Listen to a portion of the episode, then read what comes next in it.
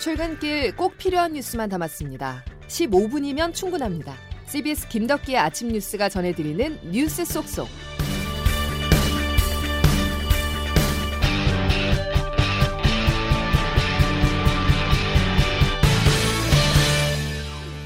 여러분 안녕하십니까? 1월 8일 김덕기 아침 뉴스입니다. 재난에 가까운 이번 추위가 최대 고비를 맞았습니다. 서울의 체감 기온이 영하 26도까지 떨어지는 등 전국이 냉동고처럼 변했는데요. 호남, 충남, 제주에는 모레까지 눈 소식도 있습니다. 기상청 바로 연결하겠습니다. 김수진 기상 리포터. 네, 기상청입니다. 예, 오늘 북극 한파의 기세가 절정이죠. 네, 그렇습니다. 오늘 아침 한파의 기세가 더 강해져서 또다시 올겨울 최강 한파가 기승을 부리고 있습니다. 특히 시베리아 기단이 위치하고 있죠. 러시아의 최대 도시인 노비시비리스크와 북한과 근접한 블라디보스톡의 하체 기온이 모두 영하 27도 안팎을 나타내고 있는 가운데 지금 우리나라 강원도 철원군 임남면이 영하 28.4도까지 떨어져서 이 지역들과 비슷한 정도의 강추위를 기록하고 있고요. 그 밖에도 장수 영하 23.3도, 북춘천 영하 21.6도, 서울도 영하 17.8도, 체감 기온은 영하 25도 안팎에 달하고 있습니다. 따라서 현재 서울을 비롯한 중서부와 호남, 영남 내륙, 제주 산 간의 한파 경보가 그밖에 전국에 한파주의보가 발효 중인 가운데 한낮 기온도 영하 10도 안팎에 머물러서 강추위가 계속되겠습니다. 오늘 서울이 영하 10도에 오르는데 그치겠고 춘천, 청주 영하 9도, 광주 영하 5도, 부산도 영하 2도에 머물러서 종일 춥겠습니다. 이런 가운데 오늘 지역적인 영향으로 충남, 호남, 제주 지역으로는 주일이 모레까지도 강 강약을 반복하면서 눈이 계속되겠습니다. 호남 서해안과 제주도의 5에서 15, 제주 산 간에 최고 30cm 이상, 그리고 그 밖에 충남 호남 지역의 적게는 1에서 3, 많게는 7cm 안팎의 눈이 더 이어질 것으로 보여서 계속해서 대비를 잘 해주셔야겠습니다. 그리고 이번 한파는 오늘을 최대 고비로 다음 주 초까지 이어진 뒤 점차 누그러지겠습니다. 지금까지 날씨였습니다. 수도권과 내륙 대부분 지역에는 한파 경보가 내려져 있고 그 밖에 전국 대부분 지역에는 한파 주의보가 발효되어 있습니다. 또 어제 내린 눈이 그대로 얼어붙은 곳이 덜어 있어서 오늘도 출근길이 쉽지 않을 전망인데요. 취재 기자 연결해서 출근길 상황 알아보겠습니다. 박하연 기자. 네, 저는 지금 일산에서 서울로 가는 도로가에 나와 있습니다. 서울의 아침 최저 기온은 영하 18도로 체감 온도는 영하 26도에 이릅니다. 잠시만 밖에 서 있어도 손이 오그라들고 바람까지 강하게 불어 더 춥게 느껴집니다. 매서운 추위에 시민들은 옷깃을 단단히 여미고 발걸음을 재촉했습니다. 이슬까지 다 척척해지고 어우, 손도 시렵고 지금 마스크를 썼는데 여기 여기 다 젖었어요. 이게 얼었어. 건물 사이 지나갈 때가 바람이 좀 많이 불어가지고 되게 많이 춥더라고요. 새벽부터 일을 하고 있는 시민들은 추위로 고충이 더 큽니다. 환경미화원과 택배 노동자입니다. 미끄럽고 사실 이 통들이 음식물이 얼어서 잘 털어지지도 않고 노면이 많이 얼어서 일단 제가 빨리 배송을 하긴 해야 되는데 많이 늦춰지는 경우가 있어요. 너무 이제 미끄럽고 그래서. 기상청은 이번 한파가 주일까지 이어진 뒤 다음 주부터 기세가 조금 누그러질 것으로 전망했습니다. 한파와 폭설이 겹치면서 도로가 미끄러운 곳이 많아 출근길 교통안전에 각별히 주의하셔야 합니다. 지금까지 CBS 뉴스 박하연입니다. 밤사이 폭설이 예고됐었던 광주 전남 지역에는 서해안 일부 지역을 제외하고 다행히 많은 눈이 내리진 않았습니다. 하지만 광주를 비롯한 대부분 지역에 한파특보가 발효되면서 1971년 이후 가장 추운 날씨를 보이고 있습니다. CBS 광주방송 김삼원 기자가 보도합니다. 어제부터 태설 경보와 주의보가 발효되면서 밤사이 폭설이 예고됐던 광주와 전남 지역에는 목포와 무안, 영광 등 서해안 일부 지역에 1에서 0.5cm의 눈이 내렸을 뿐 내륙 지역은 눈이 거의 내리지 않았습니다. 그러나 어제 내린 폭설로 구례 성삼지와 진도 조목제 등 전남 지역 세 곳과 광주 무등산길 등 네 곳의 도로가 여전히 통제되고 있고 전남 섬 지역을 잇는 55개 항로의 여객선 운항도 전면 통제되고 있습니다. 또 어젯밤 9시 10분쯤부터 광주시 광산구 장덕동 일대 아파트와 상가에서 3시간여 동안 정전 사고가 발생해 500여 가구 주민들이 추위에 떨었으며 광주 시내버스 5개 노선이 단축 운행, 18개 노선이 우회 운행하고 있습니다. 특히 오늘 오전 6시 현재 곡성 지역 아침 최저 기온이 영하 18.9도까지 떨어졌고 담양 영하 18.2, 보성 영하 18.1, 광주 영하 13.5도로 광주의 경우 1971년 1월 6일 영하 15.7도를 기록한 이후 50년 만에 가장 낮은 기온을 기록했습니다. CBS 뉴스 김성원입니다. 현재 인천 부평구 일대가 정전되면서 시민들이 큰 불편을 겪고 있는 가운데 난방 등을 위한 전력 수요가 겨울철만 놓고 보면 역대 최대치로 늘어났습니다. 산업통상자원부에 따르면 어제 오후 5시 기준으로 최대 전력 수요가 9,020만 킬로와트를 기록해 이번에 처음으로 겨울철 전력 수요가 9천만 킬로와트를 넘겼습니다. 정부는 오늘 전력 수요가 더 늘어날 것으로 보고 시운전 중인 일부 발전기를 가동하는 등 전력 수급 관리에 들어갔으며 현재까지 전력 공급은 안정적이라고 밝혔습니다. 우리나라뿐 아니라 지구촌이 강추위로 몸살을 앓고 있습니다. 중국 베이징이 1966년 이후 최저인 영하 19.6도까지 떨어졌고 스페인 아라곤 지방 기온이 영하 34도를 기록하기도 했습니다. 장성주 기자의 보도입니다. 어제 스페인 북동부 지역의 기온이 영하 34.1도까지 떨어져 이베리아 반도에서 역대 최저 기온을 기록했습니다. 수도 마드리드를 비롯한 일부 지역에는 10년 만에 눈이 내리기도 했습니다. 영국 북서부 지역은 올 겨울 들어 가장 추운 영하 12.3도까지 떨어졌습니다. 스코틀랜드 지역은 이번 주 내내 눈보라가 몰아칠 예정이어서 한파주의보가 발령됐습니다. 중국의 수도 베이징도 1969년 이후 가장 낮은 영하 19.5도까지 기온이 내려갔습니다. 시속 87km의 강풍이 불면서 체감 온도는 영하 43도까지 떨어졌습니다.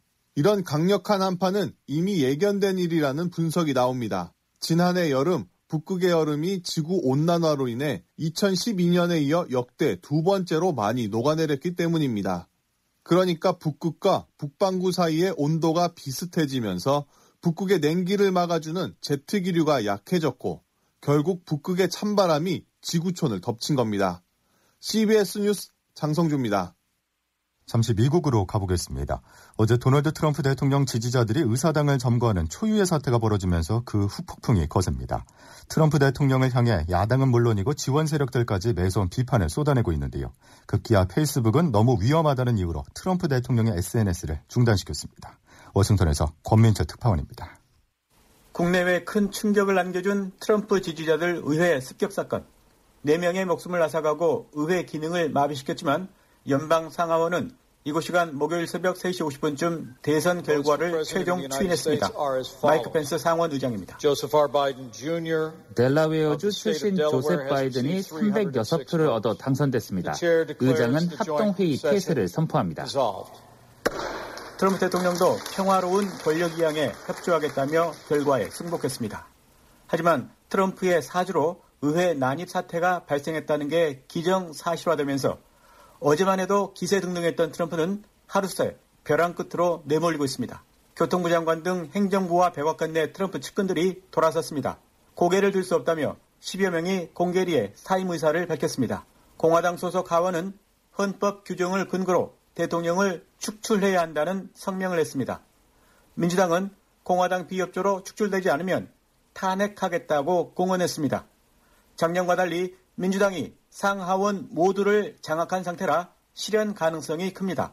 이런 가운데 트럼프의 유일한 대국민 직접 소통 창구였던 페이스북과 트위터도 사실상 이용이 금지됐습니다. 임기 13회를 남기고 트럼프 대통령 고립 무원의 궁지로 빠져들고 있습니다. 와싱턴에서 CBS 뉴스 권민철입니다. 우리 정부는 조 바이든 대통령 당선인의 승리 확정에 대해서 외교부 대변인 명의로 축하 입장을 냈습니다. 외교부는 그러면서 우리 정부는 한미 동맹의 지속적 발전과 한반도 비핵화, 기후 변화와 같은 국제 현안 대응에 바이든 신행정부와 긴밀히 소통 협력해 나가기를 기대한다고 강조했습니다.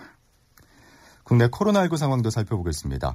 어제 0시 기준 신규 확진자가 1000명 아래를 기록한 데 이어서 오늘도 1000명을 크게 밑돌 거란 전망입니다. 3차 대유행이 새해 들어서 완만한 감소세에 접어든 모습인데요. 그런데 한 가지 불길한 흐름이 있습니다. 전파력이 1.7배 센 것으로 알려진 영국발 변이 바이러스 감염 사례가 어제도 보고됐는데요. 문제는 이번에 감염된 일가족 3명은 해외가 아닌 국내에서 기존의 가족 확진자를 접촉했다가 감염된 경우여서 지역사회 전파 우려가 커지고 있습니다. 황영찬 기자입니다. 코로나19 신규 확진자가 870명으로 집계되며 완만한 감소세를 이어가고 있습니다. 대신 영국발 변이 바이러스 감염자가 3명 추가되며 코로나19 대응에 새로운 위험 요인이 되고 있습니다. 새로 확인된 감염자들은 지난달 19일 영국에서 입국해 국내 아홉 번째로 변이 바이러스 감염이 확인된 해외 입국자의 가족입니다. 방역당국은 이들을 통한 지역사회 추가 전파 여부를 추적하고 있습니다. 중앙방역대책본부 권준욱 부원부장입니다. 9번 확진자의 이동 후 양성이 나온 그 사이에 어떤 활동 여부에 대해서는 현재는 조사를 진행하고 있습니다. 이처럼 변이 바이러스 감염자가 늘어나고 가족 간 전파까지 확인되자 방역당국은 해외 입국자 관리를 더 강화하기로 했습니다.